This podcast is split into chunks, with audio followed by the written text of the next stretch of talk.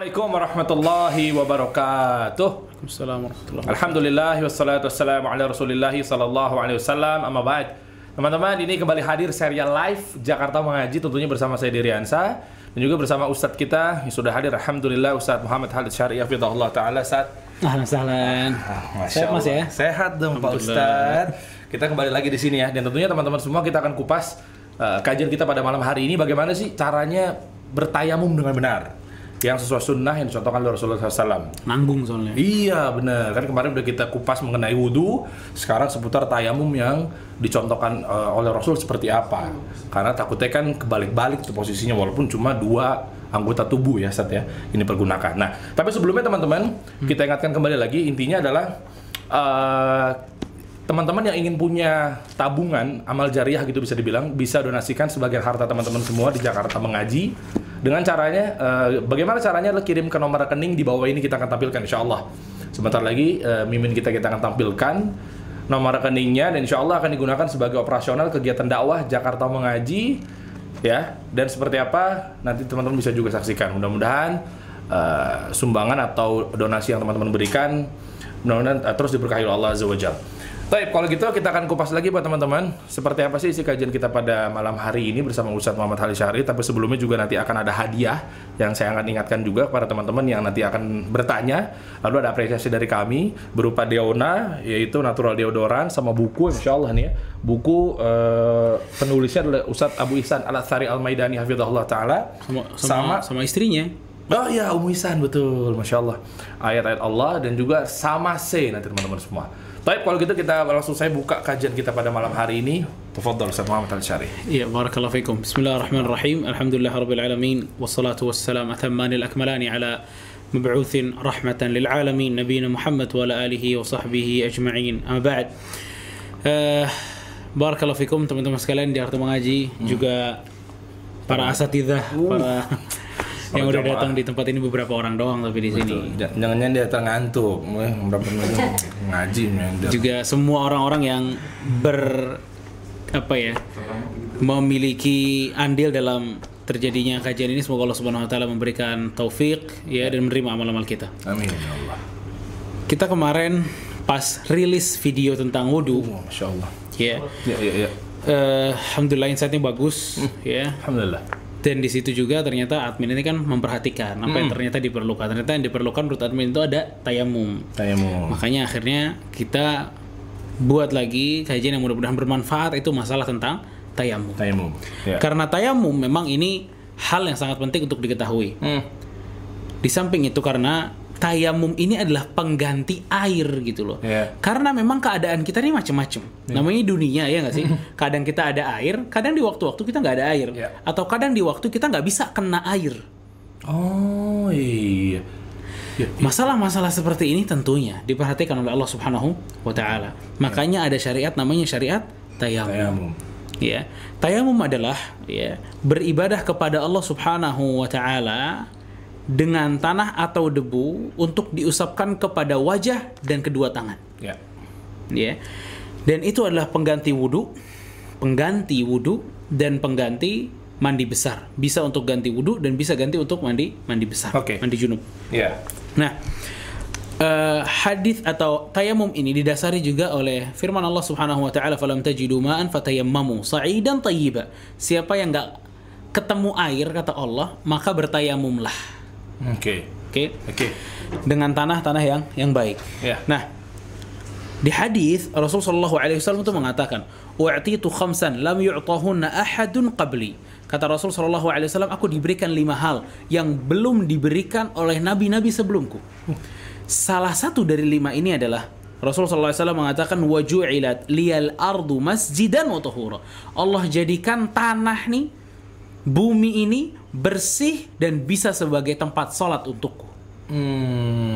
Makanya tanah bisa dipakai untuk bersuci pada saat kita tidak memiliki air. Atau debu. Nah, ini adalah secara umum definisi dari tayamum dan pensyariatan tayamum. Sebenarnya dalam dibalik tayamum ini ada sesuatu yang menarik sebenarnya. Ini apa tuh? Jadi tayamum ini ada ceritanya. Kenapa sampai turun ayat tayamum tuh gimana gitu? Ada sirah khusus gitu seputar tayamum. Iya, enggak sepanjang yang ente barusan gitu sih ya. Ada ceritanya. Iya. Ceritanya itu dari istri Nabi kita alaihi salatu wassalam, Aisyah radhiyallahu taala anha. Ceritanya para sahabat, Abu Bakar, Rasul, dan Rasul bawa Aisyah kala itu. Pergi berperang, safar biasa. Kemudian di jalan pulangnya, Aisyah ini kehilangan kalungnya dia. Dia kehilangan kalungnya. Pada saat dia kehilangan kalungnya, dia bilang ke Rasulullah SAW bahwa kalungnya itu hilang.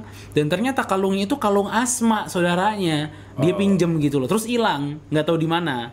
Istri Zubair bin Awam. Anda lupa deh istri siapa tuh Asma. Asma bin Abu Bakar. Iya. Fa akhirnya dicari lah. Sampai begitu Rasul ikut nyari kalung Aisyah, sahabat ikut nyari, Rasul ikut nyari. Rasul mencari kalung. Masa kita diem doang? Iya kan? Akhirnya semuanya nyari. Padahal tempat pada saat Aisyah kehilangan kalung itu tempat yang nggak ada air. Sampai akhirnya Rasulullah SAW capek, bayangin aja. Abis jalan terus nyari kalung Aisyah capek. Akhirnya Rasulullah SAW tidur di pahanya Aisyah. Sahabat-sahabat yang lain kan nggak deket dong jaraknya. Ini kan istri Nabi SAW. Bilang sama Abu Bakar, wahai Abu Bakar, anak ente nih bikin kita berhenti di sini. Padahal nih kita udah nggak ada air dan masuk waktu sholat. Di dalam riwayat Muslim dan yang lainnya, sebagian sahabat sholat nggak pakai wudhu. Menarik. Akhirnya Abu Bakar datang ke Aisyah. Ya, kan Rasul lagi di situ kan. Abu Bakar tuh nanya, Aisyah, ente ini bikin repot Rasul, bikin repot semuanya. Kata Abu Bakar, bapaknya. Ya. Akhirnya Aisyah tuh kayak dipukul atau dicubit sama Abu Bakar. Ya kan anaknya. Ya. Kata Aisyah, sebenarnya sakit.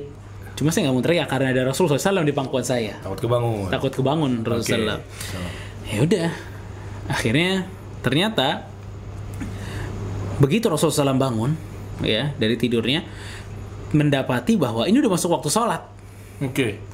Sedangkan air nggak ada. Disitulah turun ayat tayamum. Jadi bukan berhenti, bukan kemudian nggak sholat, tapi diganti dengan tayamum. Makanya Usaid ibn Hudair, ya Usaid ibn Hudair salah satu sahabat, dia bilang kepada Aisyah, bayangin ya, jadi gara-gara kisahnya Aisyah kehilangan kalungnya, akhirnya jadi ada syariat tayamum. Usaid bilang kepada Aisyah, jazakillahi khairan, semoga Allah membalas kebaikanmu wahai Aisyah. Fa wallahi ma nazala bika amrun takrahinahu illa ja'alallahu dzalika laki walil muslimina fi khaira. Karena tidak ada suatu hal yang membuat susah dirimu kecuali Allah berikan jalan keluar yang baik untuk kamu dan untuk seluruh kaum muslimin. Gara-gara Aisyah akhirnya tayamum ada. Subhanallah, luar biasa kan. Suatu yang besar sempit jadi besar gitu. Bahkan dalam riwayat yang lain Usaid bin Hudair mengatakan, mahiya bi awali barakatikum ya ala Abi Bakar. Sesungguhnya ini bukan kali pertama engkau jadi berkah wahai keluarga Abu Bakar. Ini berkah banget, maksudnya jadi tayamum gara-gara ceritanya Aisyah radhiyallahu taala anha gitu kan. Makanya di sini kita bisa melihat bagaimana keluarganya Abu Bakar radhiyallahu anhu banyak mendasari dari syariat-syariat yang ada gitu loh. Dan Allah Subhanahu wa taala inginkan itu agar menjadikan mereka ini mulia di mata kaum muslimin. Ya. Fa itu di balik cerita tayamum. Ternyata ada cerita tentang Aisyah radhiyallahu taala anha. Nah, itu tadi tentang ceritanya bagaimana tayamum ini akhirnya hadir di tengah-tengah kaum muslimin sebagai jalan keluar kalau kita nggak bisa dapat air. Uzur nggak ada air gitu ya? Uzur nggak ada air. Oke, cuma pertanyaan gini, sebetulnya kapan saat baru diperbolehkan tayamum dan tata caranya seperti apa tuh Ustaz? Itu juga masih orang menjadi bingung tata caranya. Nah, dan itu adalah inti dari kajian kita. Nah, itu kita akan kupas nih. Soalnya juga banyak yang mungkin asal ceplok doang gitu. Tapi mungkin ceplok pakai air nggak jadi tayamum dong, nggak jadi tayamum itu. Tek gitu doang. Baik, barakallahu fikum. Ini penting memang. Ini penting banget karena tadi Ana bilang keadaan dunia ini kita nggak tahu, ini terdapat air, terdapat kena air dan seterusnya. Sebab diperbolehkan tayamum itu ada beberapa sebenarnya. Kalau dirincikan itu ada beberapa. Pertama yang pasti tidak mendapatkan air. Jadi kalau kita nggak dapetin air, kita di situ tayamum. Berarti kalau masih ada air, ya boleh, jangan tayamum. Nggak boleh tayamum. Jadi ini bukan sebuah pilihan yang ente boleh pilih, mau tayamum silahkan, mau kena pakai air silahkan, enggak. Kalau air nggak ada, maka baru tayamum. Ya, jadi kalau air nggak ada tayamum. Atau sakit yang bikin orang ini misalnya meriang, nggak bisa kena air, maka disilahkan tayamum. Luka juga. Nah, luka juga seperti itu. Kalau sebagian tubuh kita nggak bisa kena air, tapi yang lain masih bisa. Paham ya? Misalnya di sini doang diperbannya, yang kanan kiri kaki semua nggak diperban. Maka di setiap bagian anggota wudhu yang bisa diwudhukan kena air, maka kena air di bagian itu baru ditayamumkan. Itu kalau sakit sebagian aja. Tapi misalnya di sebelah sini berarti tetap ke muka juga sama ini? Apa cuma bagian ini aja? Tayamumnya. Tayamum cuma ini doang. Ini doang. Nanti kita ada bahas dalilnya. Nah, sebab-sebab juga yang mungkin yang sebab kali ini disebutkan oleh Syekh Ibnu Utsaimin sebab ini, namun kayaknya sebab ini memang tipis banget. Jika air itu mahal, air bersih itu mahal gitu. Nggak bisa seseorang nggak mampu beli air gitu buat duduk, nggak bisa. Lalu khawatir akan mencelakakan dirinya yang tadi kayak sakit, ya. Atau jika airnya dingin banget, yang dia tahu kalau gue wudu nih, udah langsung sakit nih bisa. Karena dingin ya air tersebut. Dan ini pernah dilakukan oleh seorang sahabat namanya Amr bin Ash radhiyallahu anhu. Beliau pada saat mendapatkan airnya dingin, beliau tayamum. Dan beliau tayamum itu karena surat An-Nisa ayat 29. Allah Subhanahu wa taala berfirman, "Wa la taqtulu anfusakum innallaha kana bikum rahima." Jangan kalian membunuh diri kalian sendiri. Jangan kalian mencelakakan diri kalian sendiri, sesungguhnya Allah menyayangi kalian. Maksudnya kalau Amr bin Ash bilang kalau saya berwudu dengan air sedingin ini akan mencelakakan diri saya. Makanya dia akhirnya enggak berwudu, tapi tayamum. Makanya boleh pada saat airnya dingin banget, ya. Lalu kita kalau kita timbang-timbang ini bakal membahayakan, maka tidak berwudu. Karena di samping itu Rasulullah SAW tuh menjamin, lupa ya fadilahnya apa. Ini tuh ada fadilah orang yang bisa menyempurnakan wudu dalam keadaan dingin. Dalam keadaan susah justru dimestiin, dia menyempurnakan wudunya nanti dapat pahalanya. Ya. Tapi tentu ini dingin yang tidak sampai membahayakan dirinya. Taib. Juga atau air sulit didapatkan. Ya. Air sulit didapatkan yang kalau dia mau cari air sebenarnya ada, tapi nanti mesti jalan 30 km, akhirnya mati di 15 km gitu. Ini enggak boleh tuh. Itu mendingan tayamum aja. Nah, itu maksudnya air sulit didapatkan itu. Katanya mahal tadi ya, ada satu warung atau apa diperjual belikan sehingga mahal misalnya. Atau di hutan soalnya. Wah, sungainya masih jauh. Mungkin Anda jalan 2 jam lagi baru ketemu gitu loh. Sedangkan ini mesti sholat atau dia sulit untuk berjalan dan seterusnya, maka dia diperbolehkan di tayamum. Sebab yang berikutnya juga adalah khawatir kawannya celaka. Mana maksudnya? Jadi punya air satu. Ini buat minum. Kalau gue pakai wudu, temen gue mati. Nah gitu. Mudarat tuh jadinya. Mudarat. Maka di situ dia juga boleh bertayamum. Ini diantara sebab-sebab yang membolehkan apa? Tayamum, tidak ada air atau sakit. Ya, atau akan menimbulkan keburukan yang lebih besar. Ya, itu diantara sebab-sebabnya. Adapun caranya, maka caranya dia ada 2 cara sebenarnya. Dan tayamum ini nggak susah. Ya, tayamum ini nggak susah.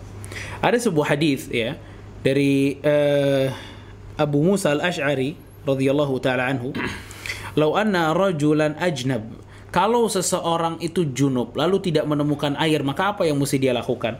Abu Musa di sini cerita, kata Abu Musa, "Ba'atsani Rasulullah SAW fi haja." Aku pernah diutus oleh Rasulullah SAW pergi ke sebuah tempat untuk suatu urusan.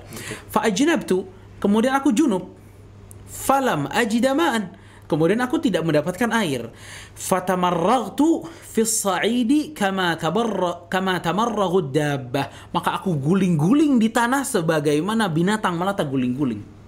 Jadi guling-guling mendapatkan debunya itu. Iya, untuk mendapatkan debunya. Dia nggak tahu sebenarnya apa yang mesti dia lakukan. Akhirnya dia guling-guling gitu loh. Setelah itu, fadzakartu dzalika 'inda Nabi sallallahu alaihi wasallam. Maka aku sebutin, "Ya Rasulullah, waktu engkau mengutus saya dan saya ternyata junub dan tidak menemukan air, saya guling-guling ya Rasulullah. Karena saya junub." Nah, Rasul di situ mengatakan, "Innama kana yakfika an tasna'aha kadza." Kata Rasulullah, sebenarnya ente cukup melakukan ini aja. Fadaraba bikafihi darbatan 'ala al-ard. Rasulullah SAW memukulkan tangannya ke tanah. Pukul sekali aja, disentuh sekali gini. Thumma nafadaha, kemudian dibersihin sama Rasul tanah-tanah yang nyangkut atau ditiup. Ada dua riwayatnya. Ya, thumma masaha bihi ma dhahra kafai. Diginiin sama Rasul satu kiri. Serat, udah, ya. Thumma masaha biwajhahu. Thumma masaha biha wajhahu. Kemudian diusap tangannya. Apa wajahnya? Wajahnya. Udah selesai. Itu namanya tayammum. Oh, apa nih? Makin melek nih. Iya benar. Jadi nggak perlu juga ya berlebihan guling-guling dan lain-lain. Nggak usah guling-guling kata Rasulullah, karena cukup Anda itu pukulkan tangan Anda ke tanah atau ke tempat yang ada debunya. Ya. Sebenarnya dipraktekin lebih zen. Iya, lagi praktekin, soalnya prakteknya nggak susah. Misalnya biar kamera kelihatan kalau di sini ketutupan mic gitu loh, Ustaz. Masa? Di depan deh, di sini. Ini deh. Semua insyaallah berdebu nih. Iya, insyaallah berdebu. Ya anggaplah kan lagi edukasi, Ustaz. Kayaknya contohnya debu lah gitu misalnya. Yeah. Ya, ini misalnya bantal nih. Ini boleh apa aja, enggak mesti tanah, yang penting ada debunya. Hatta kata Imam Ahmad rahimahullah, hatta hayawan. Kalau ente tepukin diri ente atau tangan ente kepada badannya hewan yang ada debunya itu sah udah. Sah ya. Oke. Yang penting ada debunya. Tembok misalnya nih, ya. Ana gini aja nih tembok nih. Udah? Ya, terus ana gini. Terus gini. Oke. Nah, itu udah tadi. Urutannya kanan dulu tetap ya, Ustaz ya. Kanan dulu kemudian kanan dulu, ya. Kiri. Oke. Punggung tangan sini apa sih namanya? Punggung tangan. Punggung tangan, betul, punggung tangan. Rasul sallallahu alaihi wasallam tuh ada gininya, itu biar tanah-tanahnya jatuh. Cuma kalau yang nggak nampak tanah-tanahnya perlu di debu? Nggak, maksudnya perlu digini juga nggak sih? Nggak sih. Nggak ya? Karena ini kan, maksudnya kan ini Rasul kan tuh ada tujuan gitu loh, pada saat dia tiup gitu, yeah. Itu karena dia ngelihat banyak tanah yang nempel atau debu yang nempel gitu. Nah jadi kayak gitu cara yang pertama untuk masalah tayammum. Oke. Baik, yang kedua, cara yang kedua dengan mendahulukan wajah baru tangan. Ya. Tadi kan tangan dulu. Sekarang wajah dulu. Itu dari perkataan qaulu Ammar li Umar. Berkata Ammar ya kepada Umar, nih Ammar bin Yasir zahirnya, kepada Umar bin Khattab pada saat dia menceritakan tentang tayamumnya di depan Rasul sallallahu alaihi wasallam. Ammar tuh mengatakan, "Inna makana yakfika hakadha." Rasul tuh pernah mengatakan kepada saya, "Wahai Ammar, cukuplah engkau melakukan ini." Ya. Rasul sallallahu alaihi wasallam mukulin tangannya satu kali ke tanah gitu ya. Wa masaha wajhahu. Kemudian diusap wajahnya, kemudian tangannya. Berarti ada dua riwayat. Makanya Al-Hafizh Ibnu Hajar rahimahullahu taala, dan riwayatnya dari Bukhari dua-duanya. Al-Hafizh Ibnu Hajar mengatakan bahwa dua hal ini, tangan duluan atau wajah duluan, dua-duanya ada sunnahnya dari Rasulullah SAW. Maka boleh dipakai dua-duanya ya. Nah, lalu tangan yang diusap itu hanya punggung tangan atau sampai ke siku seperti wudu. Nah ini apa kita dengernya waktu SD tuh sampai ke siku. Gitu ya. Satu lagi set. Nah, tamam begitu tuh. Tadi kita belum nemuin tuh. Nah. Barakallahu fikum. Pertama, hadis-hadis yang Bukhari dan Muslim itu kebanyakan mengatakan bahwa Rasul sallallahu alaihi wasallam itu bertayamum kaf. Al-kaf itu adalah pergelangan tangan, sampai pergelangan tangan. Oke. Itu al-kaf. Namun terdapat satu hadis riwayat Al-Hakim Tabrani dan dinilai sahih, hadisnya dari Ibnu Umar bahwa Rasul SAW mengatakan at-tayammum darbatan. Tayammum itu ada dua sentuhan. Satu kali kata Ibnu Umar, satu kali gini kata Rasulullah, wa darbatun lil wajhi. Pertama gini, debu, terus ke wajah. Oke. Wa darbatun lil yadaini ilal mirfaqain. Kemudian pukul lagi, kemudian usap sampai ke siku. Satu. Beres. Berarti dengan hadis ini kita katakan bahwa ada sunnahnya sampai ke siku. Namun Al-Hafidh Ibnu Hajar mengatakan yang wajib adalah pergelangan tangan. Yang wajib itu adalah pergelangan tangan. Menjamak dua hadis sahih ini akhirnya mendapatkan jawaban bahwa yang wajib itu al-kaf ya, sampai pergelangan tangan, dan sunnah itu bisa dilakukan sampai ke siku. Jadi bisa bertayamum hanya ininya aja, pergelangan sampai pergelangan tangan doang atau sampai siku. Nah, kalau kita mendengar atau teman-teman juga mengingat ketika berwudu, kata sampai itu berarti melebihi ya, Sat ya? Iya, ilal marfaqain. Iya kan begitu. Kena ya. Sikutnya. Lebih, berarti lebih baik ya, Sat ya? Iya, lebihin sedikit aja, enggak usah sampai. Lebih apa sampai sikut, Sat? Apa? Kalau pertanyaan seperti itu ya, para ulama menyebutkan bahwa perkara yang disebutkan Ibnu Umar itu enggak disebutkan sama yang lain gitu loh. Ya, misalkan hadis-hadis yang lain kita ceritakan itu memang ngajarinnya cuma sampai kaf aja gitu. Ya. Makanya para ulama mengatakan ini yang wajibnya nih gitu loh. Ini yang wajibnya. Okay. Dan itu yang biasa yang apa namanya yang dilakukan juga oleh sahabat-sahabat yang lain. Nah, sekarang kita masuk kepada pembahasan mukul tanahnya gitu. Berapa kali? Nah, itu. Sekali kah, dua kali kah? Tadi kita udah bahas. Pertama, Rasulullah SAW mengajarkan bahwa sekali. Oke. Iya kan? Oke. Innama yakfika hakadha, kata Rasul. Cukup gini, tangan, kemudian wajah, kata Rasul. Di hadis Ibnu Umar, dua. Pukul sekali buat wajah, pukul sekali lagi buat tangan. Berarti, boleh satu kali, boleh dua kali. Oke. Boleh nggak lebih dari dua? Jamaah dong, sekarang dong, jawab dong. Pernah tau? Apa ini? Wallahualam bisawab pada saat. Kalau gue fatwa berarti dia. Nah, gimana? Jawabannya kata Al-Hafizh Ibnu Hajar, lebih dari dua tuh boleh. Kenapa? Tadi ceritanya Abu Musa al-Asy'ari, dia ngapain? Guling-guling di tanah. Iya. Oke. Itu bukan 1-2 pukulan lagi, maksudnya bukan 1-2 kali nyentuh tanah lagi, itu semuanya diguling-guling gitu kan. Dan Rasulullah SAW tidak memerintahkan dia untuk mengulang sholatnya. Oke. Berarti boleh memang. Boleh. Lebih dari dua kali, ya. Boleh. Tapi yang sunnah tetap satu dan dua. Mungkin indikasinya adalah ketika memang wudu, debunya juga kurang terlihat banget kali ya, Ustaz ya. Emang nggak mesti terlihat banget kalau debu. Misalnya kalau harus 3, misalnya harus 2, harus 3 itu apakah itu menjadi indikatornya adalah duanya tuh biar mantap gitu. Iya mungkin juga? Biar mantap aja. Biar itu juga ya. Oke. Taib jazakallah khair. Nah untuk selanjutnya sepertinya gini Ustaz. Kalau berwudu ya mudah-mudahan tadi juga sudah penjelasannya jelas sampai di situ. Nah selanjutnya yang mau Anda tanyakan adalah kalau berwudu itu kan kita ada istilah menjaga wudu ya Ustaz ya. Ini kita ngomong wudu ya belum tayamum ya.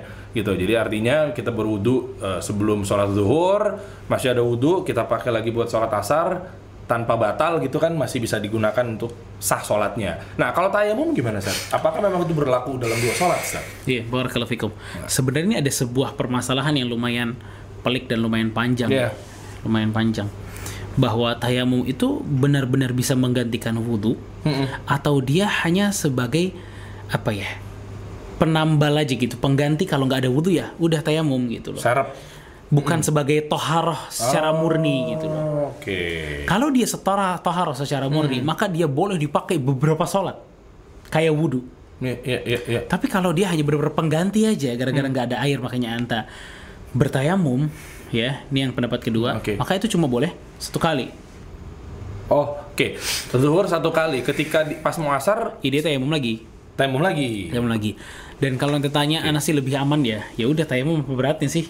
Jadi tayamum aja ya gitu loh. Iya benar. Tayamum aja. Lebih gitu simpel juga kan ya. Lebih simpel gitu. Nah, itu tentang masalah tadi bolehkah dipakai dua salat atau tidak. Okay. Nah, ada hal juga yang perlu kita ketahui masalah tayamum. Ya. Masalahnya gini. Kalau kita punya air kurang dari 1 gelas yang kita pakai buat wudu tuh. Itu yang ada di kurang video. Daripada itu. Secuil banget airnya yang kita miliki. Cuma bisa sampai ke wajah aja. Untuk dipakai berwudu. Oke. Apa yang mesti dia lakukan? Apakah dia langsung bertayamum? Nyambung gitu.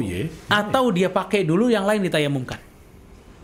Itu gimana? Paham nggak maksudnya? Airnya sedikit, nggak cukup untuk membasuhi seluruh anggota wudu, nggak cukup. Okay. Dia cukup hanya untuk sebagian anggota wudu. Apa yang mesti dia lakukan? Syekh Abdul Nathamin menjelaskan bahwa yang paling afdal adalah dia pakai air tersebut karena dasarnya kita disuruh bersuci dengan air.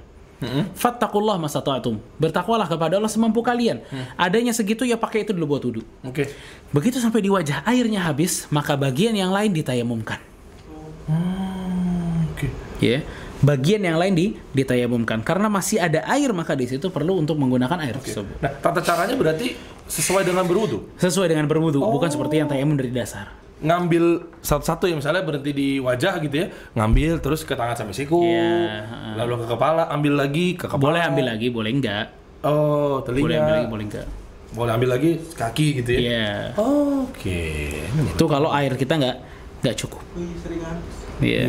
Begitu juga tadi yang Anda sebutkan bahwa seseorang tuh kalau di satu bagian misalnya dia nggak bisa kena air maka ditayamumkan di bagian tertentu itu ya. Di bagian yang sakit tadi gitu loh. Nah, ini berdasarkan sebuah hadis ya. Di dibawakan oleh seorang sahabat Jabir radhiyallahu an. Kharajna fi safarin fa asaba rajulan minna hajarun fasajjahu fi ra'sihi.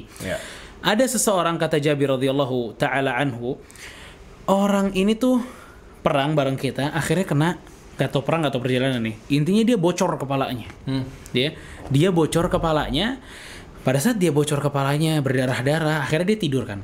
Pada saat dia tidur, ternyata dia junub.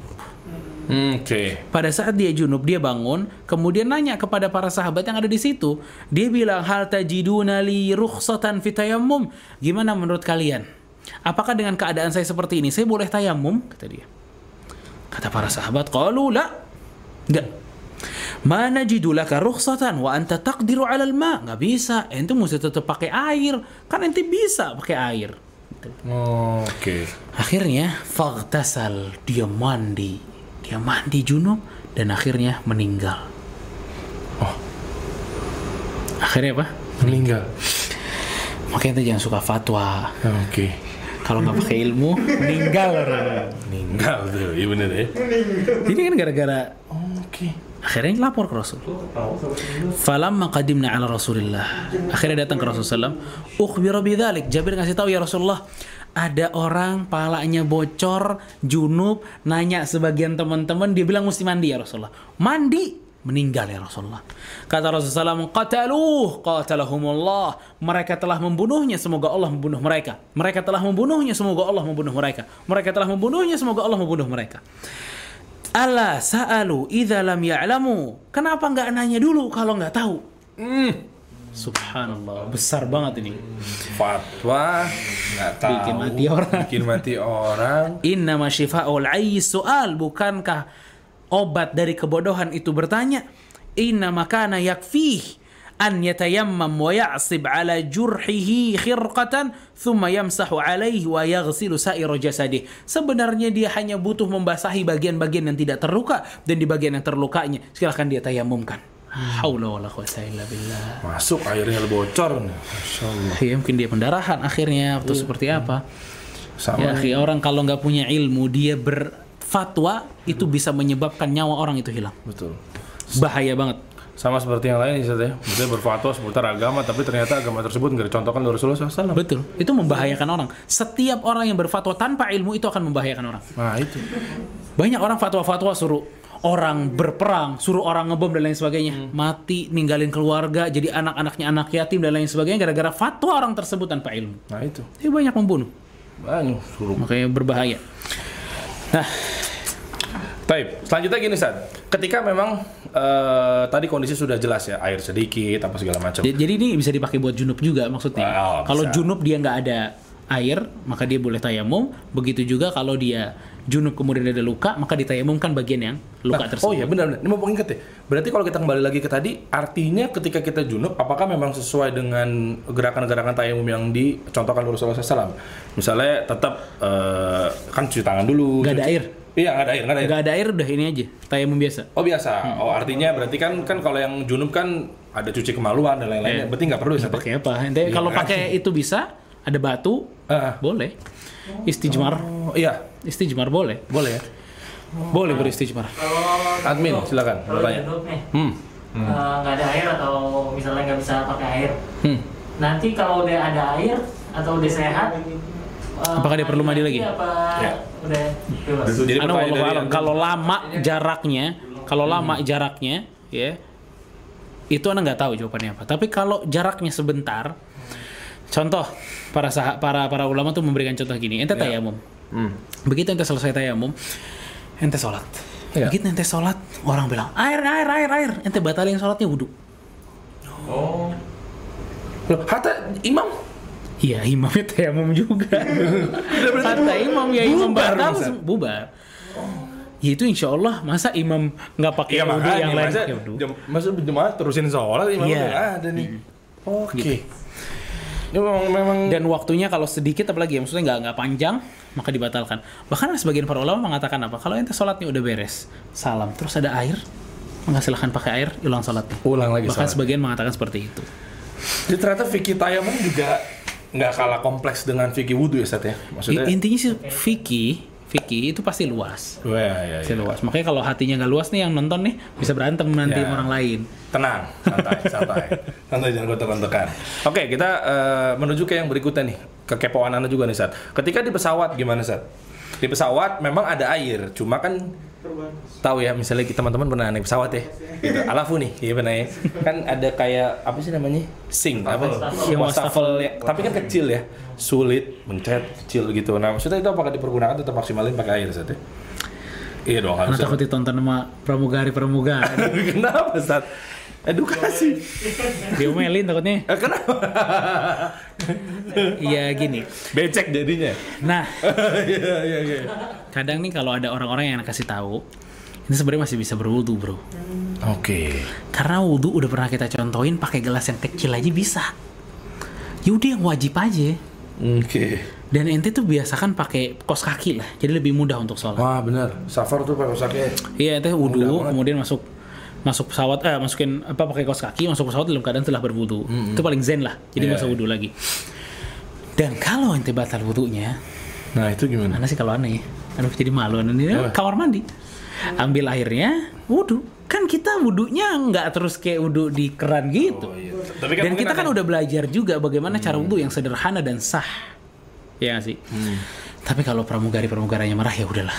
Kan becek gitu loh Ustaz. Masalahnya gitu, karena kadang-kadang mau ngasih tahu para jamaah umroh yang Ana bawa, cuma khawatir itu, khawatir dia becek seada-adanya. Ntar orang pertama becek masih lagi. Orang pertama becek masih aman, kan yang masuk yang kedua dengan kondisi kaki sepatunya itu kan jadinya bercak-bercak gitu. Nah maksudnya itu gimana? Apakah masalah itu? Ya makanya Ana wudu sih nggak becek kan ya? Gue becek kayak yang lain. Hatta becek kan ambil tisonal lah boy. Karena yang diperlukan sama Ana untuk sama kita untuk berwudu itu nggak banyak. Oke. Kita kan udah belajar cuma segini aja cukup bisa, kok. Bisa. Gitu. Ada di video teman-teman cek aja di GTV-nya Jakarta Mengaji ya. Iya, makanya cukup sebenarnya, cukup. Okay.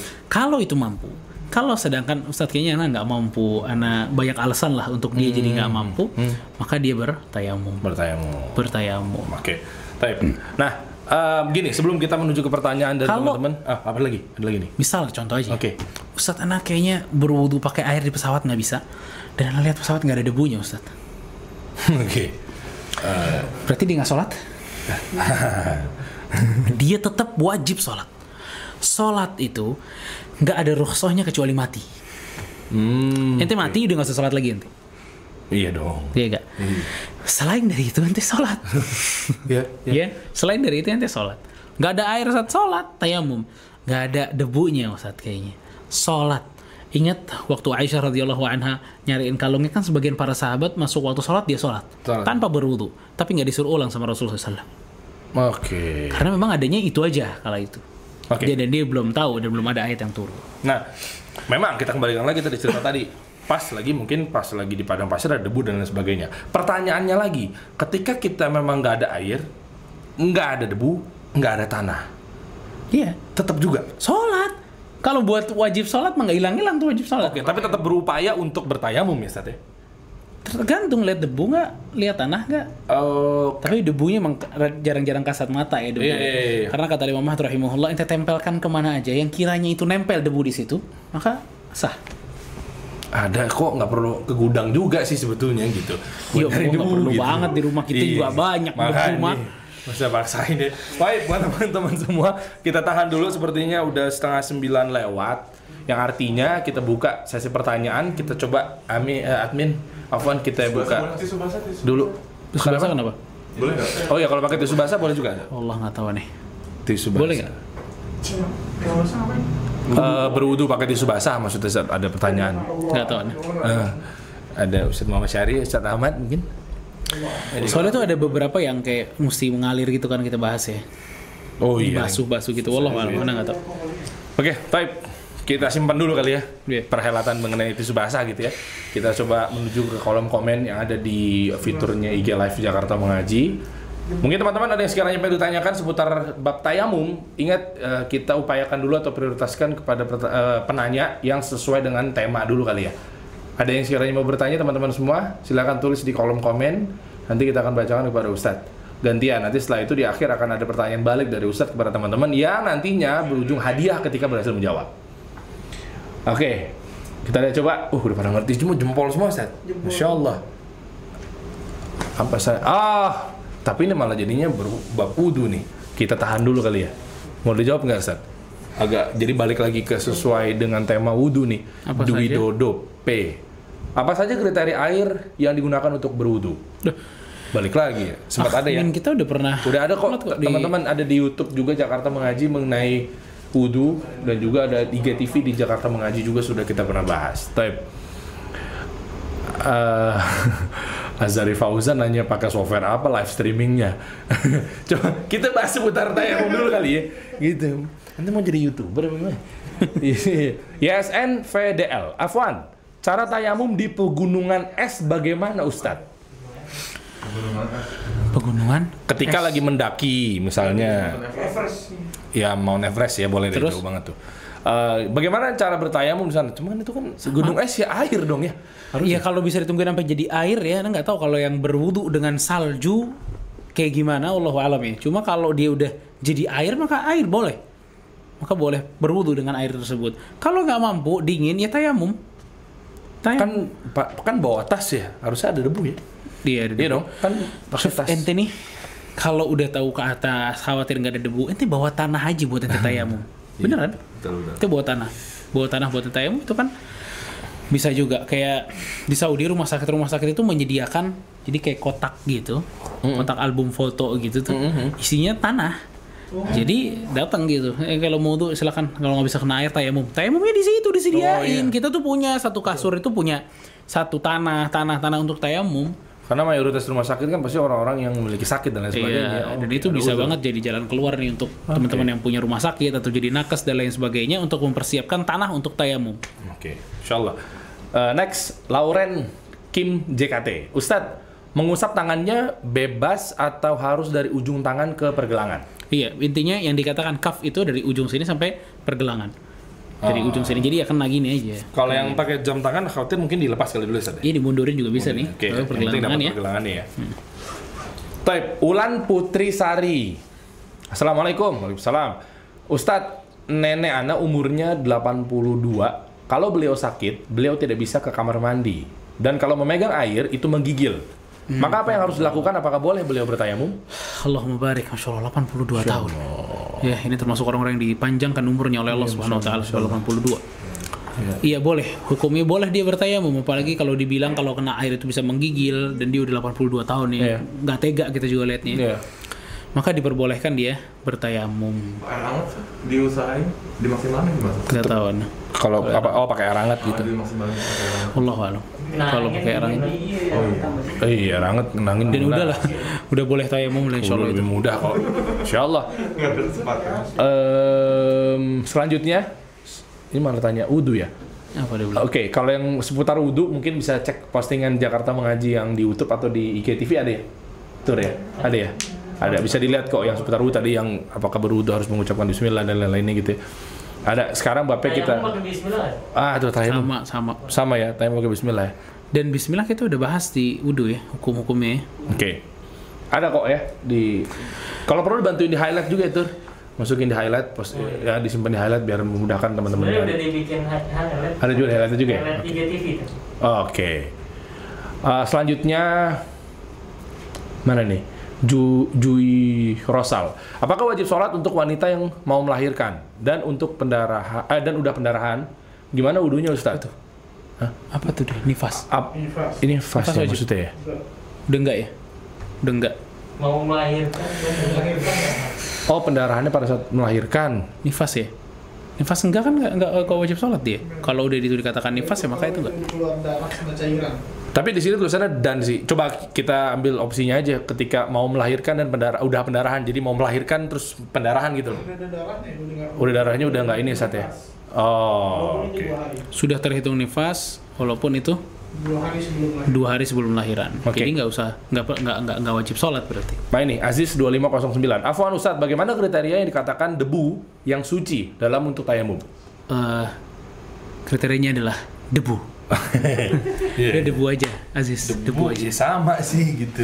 Iya kan warnanya juga ya. Terima kasih Benito atas sapaan. Halo ya, halo juga. Raffi, ya halo nyawanya. Coba nih, Raffi Indras. Bismillah, Assalamualaikum Ustaz. Assalamualaikum warahmatullahi wabarakatuh. Izin bertanya, kalau pada saat di pegunungan yang memang itu kondisinya lagi dingin banget, itu kita apakah boleh tayamum?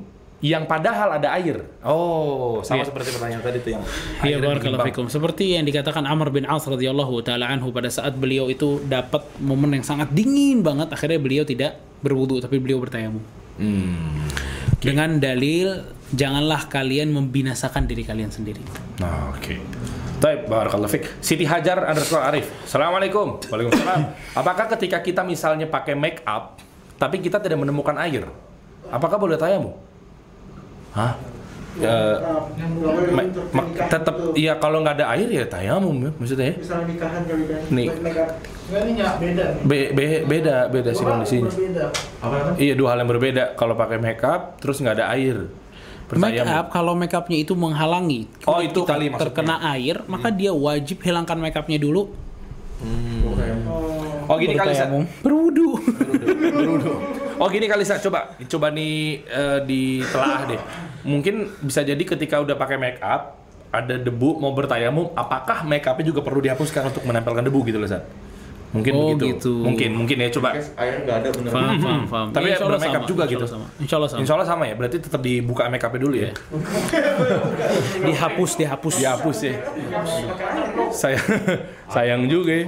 Makeup apa? Makeup 500.000 kan dikupas lagi foundation nih. Oke. Gilang Santoso, barakallahu fik barakallahu tim. Oke, mendoakan. Iya. Heru aja, Ustadz, tisu basah kan ada pewanginya, apakah boleh untuk dipakai? Iya, nanti bilang tadi belum tahu ya, nggak tahu wallahualam. Kalau juga bulat nih, ya bisa. Bukan air yang suci mensucikan wudhu. Ya, airnya bukan. Bertambah dari Ustadz Ahmad, sepertinya belum bisa karena bukan sifatnya seperti air yang mensucikan ya. Iya, oke, baik. Ada yang di luar tema Ustaz. Mungkin untuk sebagai pertanyaan terakhir di luar tema sebelum kita melakukan hadiah, boleh nggak nih Ustaz? Afwan nih, sepertinya menarik juga gitu yang dibahas. Anda suka pertanyaan seperti ini gitu Ustaz? Gitu. Anda kan suka kontroversi gitu, kalau boleh. Gimana? Gitu. Coba Anda bacakan Ustaz ya. Gitu dari Gibran Araihan. Ustaz mau nanya di luar tema. Kalau mungkin di luar tema tapi seru, mungkin saya semangat gitu. Coba ya. Ketawa pada di studio nih. Coba ya. Tapi kalau antum nggak mau dijawab nggak apa-apa Ustaz. Coba aja kali-kali ada jawabannya. Suami saya ikut perguruan gitu yang ada baiatnya dan tawasulan. Dan suami juga jadi ngerokok sekarang. Tadinya mungkin nggak ngerokok. Gimana ya Ustaz cara ngasih taunya? Jadi suami tiba-tiba ikut perguruan terus membaiat imamnya, mungkin imamahnya atau pemimpinnya, tiba-tiba jadinya ada budaya jadi merokok, berbaiat untuk merokok gitu di... ya mungkin imamnya ngerokok nih, jangan begini nih kayak gitu. Iya, baiat itu ditujukan untuk pemerintah yang sah. Oke. Pemerintah yang sah itu punya wilayah, punya daerah kekuasaan. Kalau ketua Anda punya apa? Insya Allah di rumah ada RT-nya, bukan punya dia tuh. Oh iya betul. Iya gak? Dia bayar segala macam. Belum namanya negara ya? Dia nggak punya wilayah dia. Okay. Kalau nggak punya wilayah gimana dikatakan waliul amr? Okay. Dia nggak ada wilayahnya. Oke. Okay. Dia perlu punya wilayah, dia perlu punya tempat, baru bisa dikatakan waliul amr. Okay. Kalau sahih. Ya. Jadi dan ini indikasi baiat kepada ketua, ya. Ini indikasi, bukan indikasi ahlus sunnah wal jamaah. Oke. Okay. Ahlus sunnah wal jamaah mereka berbaiat kepada pemerintah yang sah, nggak ada yang lain. Ya. Okay, kalau selain itu maka tidak ada kata-kata baiat ini, baiat itu dan lain sebagainya. Barakallahu fik. Terjawab, mungkin bisa diberikan kepada suaminya ya. Gitu terkait sama pertanyaan nanti tadi sudah dijawab sama Ustaz Muhammad Syari. Taib. Ada lagi pertanyaan yang masuk? Ada yang mana? Abu Asma Jahidah. Bismillah. Assalamualaikum Ustaz. Waalaikumsalam. Nenek anak umur 105 tahun. Oh, Masya Allah. Kan 82 luar biasa. 105 Masya Allah. Allah mubarak. Ya, nenek anak udah pikun dan lupa tentang cara wudu dan tata cara sholat. Jadi hukumnya bagaimana Ustaz? Didampingi. Dia mau wudu didampingi, mau sholat didampingi. Oke. Okay. Jadi jangan sampai dia los. lupa. Nah, oke. Jadi itu udah 105 tahun. Semoga Allah SWT memberkahi umur yang panjangnya itu tuh. Luar biasa. Bang banget. Baik, kalau gitu 9 kurang 10. Cukup. Artinya kita cukupkan dulu. Teman-teman tampung dulu aja, insya Allah di lain kesempatan juga bisa ditanyakan kembali kalau memang ternyata belum bisa. Gimana, Ustaz? Darah sebelum nikah. Oh iya, ada mau ditambahkan oleh Ustadz Ahmad mengenai kan itu darah ya. Jadi mau melahirkan tapi tiba-tiba pendarahan. Ada cairan disertai dengan rasa sakit. Oh, okay. Terus dengan rasa sakit. Kalau bacanya ketika itu disertai dengan rasa sakit. Terhitung darah nifas. Oke, Taib, Anda ulang ya berarti ya di mikrofon ketika memang sudah mau melahirkan tiba-tiba ada pendarahan dan terhitung ada rasa sakit. Itu terhitungnya nifas. Oh, berarti nggak usah sholat, berarti gitu saatnya. Jika tidak bersama rasa sakit, maka dianggap itu darah yang rusak, istihawa. Dianggap? Apa? Istihawa. Oh. Kalau tidak dibarengi dengan rasa sakit. Kalau melahirkan biasa kontraksi kan? Kontraksi kalau melahirkan, betul. Nah, kalau kontraksi keluar darah juga, cairan, itu baru nifas itu. Nifas ya, oh, oke, baik. Siap, kalau gitu buat teman-teman. Kalau istihadah itu dibersihkan. Ya, kemaluannya dibersihkan lalu dia wudhu di dalam setiap sholatnya. Itu istihadah. Okay. Tidak seperti haid ya. Baik, jazakallahu khair, barakallahu fiik. Kita menuju ke pertanyaan dari antum Ustaz, dari Ustaz Muhammad Syari. Berikan 3 pertanyaan saja, nanti akan berujung hadiah jika teman-teman yang nonton bisa menjawab. Ada 3 hadiah yang akan saya sebutkan. Yang pertama itu ada Deona, ya, natural deodoran. Gitu. Sekali semprot bau badan hilang. Masyaallah. Empas baunya. Enggak, saya tidak akan membilang iklannya kalau Anda sedang mencari reseller. Oke. Okay. Ada juga di berarti 4 pertanyaan kalau gitu Ustaz. Yang pertama hadiah Deona, kalau Jakarta Boxco, kalau di luar buku deh. Oh gitu. Berarti ada 4 dong, tetap dong. 4 hadiah aja ya. Boleh. Jadi 4 ditambahin lagi 4, ada 4 hadiah dan berarti ada 4 pertanyaan. Kalau berhasil menjawab, hadiahnya adalah Deona, natural deodoran, tinggal semprot bau badan hilang. Sama ini, yang kedua adalah buku dari Abu Ihsan al-Atsari sama Umu Ihsan. Ya, semoga Allah jaga mereka. Itu ayat-ayat Allah, judul bukunya Pada Tubuh Manusia. Terus samase, baju samase, dan juga ada boxku untuk wilayah Jakarta. Itu adalah makanan nasi yang zen, rice box, enak banget. Anda coba ya. Kalau di luar Jakarta, Anda punya parfum, Anda kasih. Tersebar tuh punya perfumnya kasih. Perfumnya dia. Pertanyaan pertama. Kalau luar jam. Pertanyaan pertama, Ustaz. Pertanyaan pertama. Tadi ada 2 cara untuk bertayamum. Oke. Iya, ada 2 cara yang Anda sebutin untuk bertayamum. Silahkan disebutkan dua-duanya tuh. Oh iya. Cukuplah. Jawab singkat aja, Pak.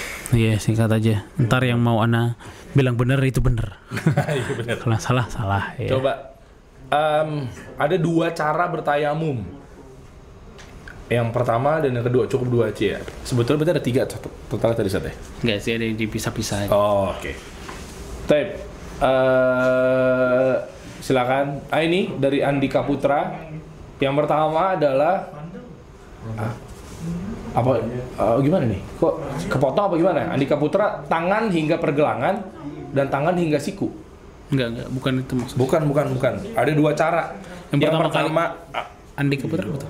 Muka dulu. Kepotong apa gimana? Enggak, itu yang bawahnya tuh muka dulu baru tangan dulu baru buka. Iya, sahih itu maksudnya. Oh, Andi Keputra, muka dulu baru tangan. Yang pertama dan yang kedua tangan dulu baru muka. Nah, mabruk, barakallahu fiik. Deona, natural deodoran. Dapat ya?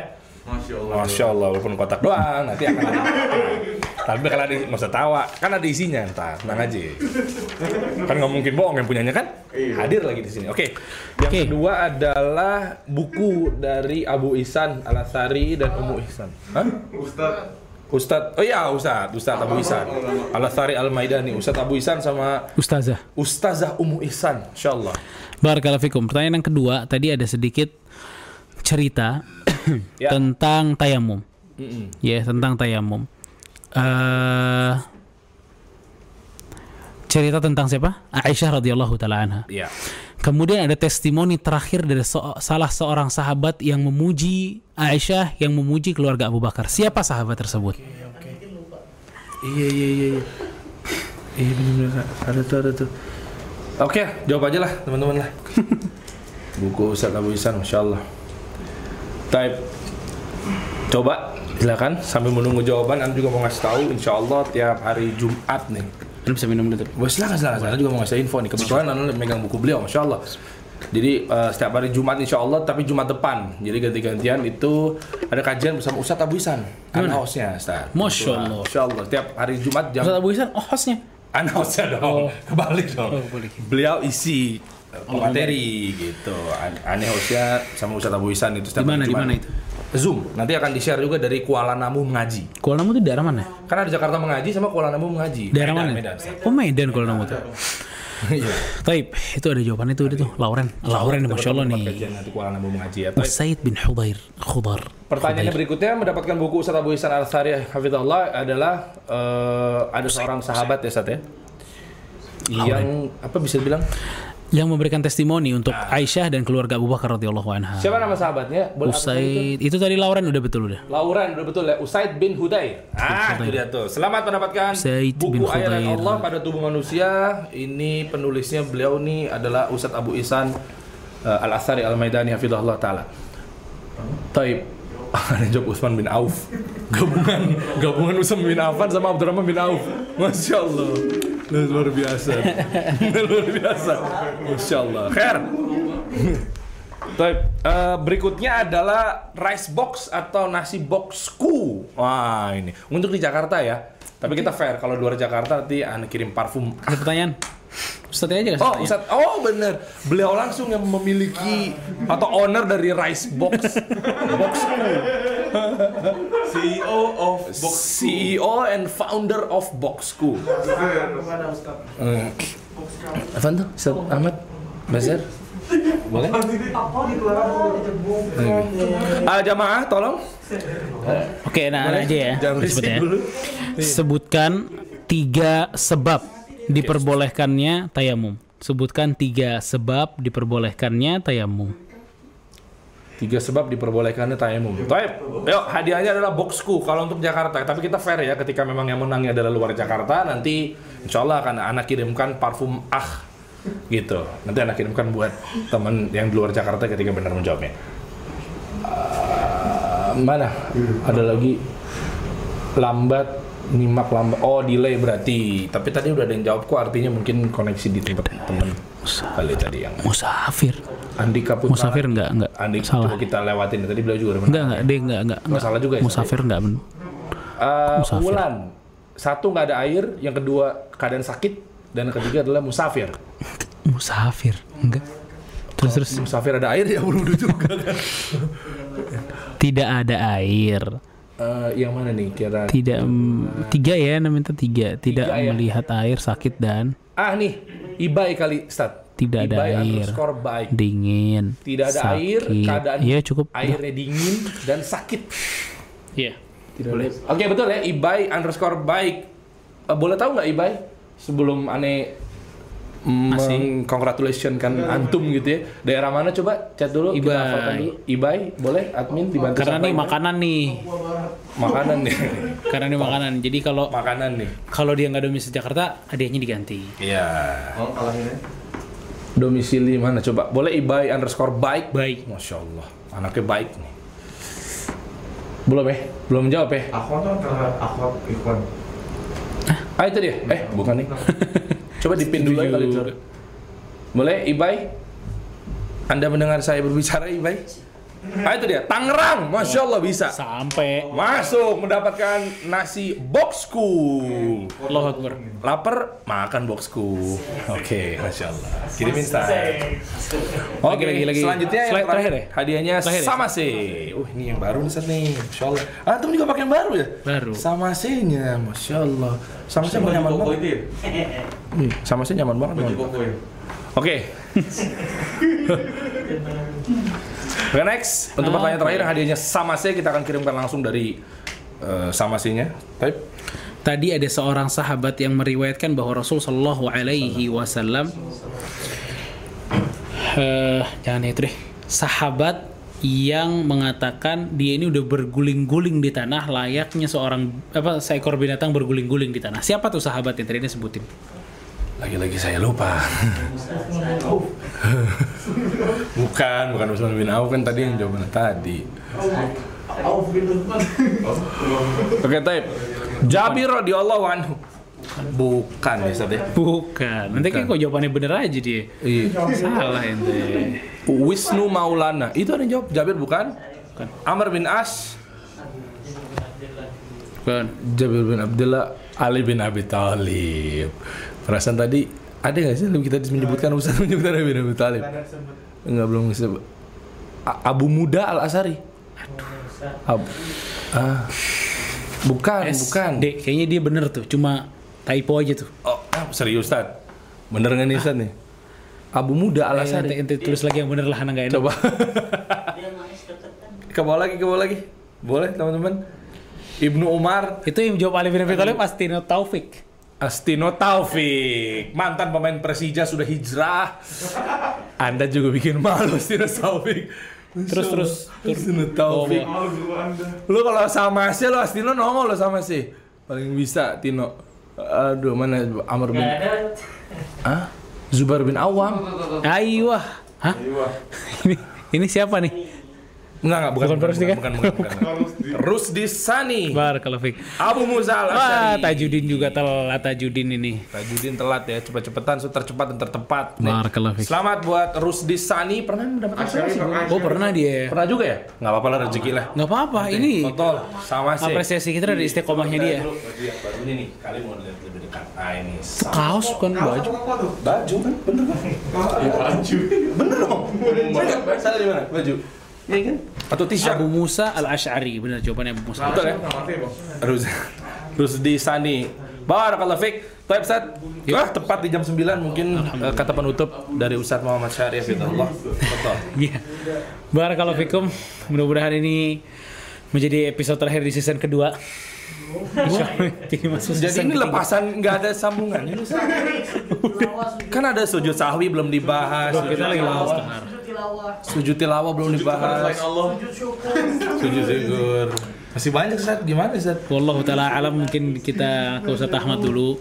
Oke, ke Ustaz Ahmad. Nanti kita akan bahas seputar bab gelas kaca. Khair insyaallah. Mudah-mudahan bermanfaat ya apa yang udah kita sampaikan, mulai dari masalah wudu.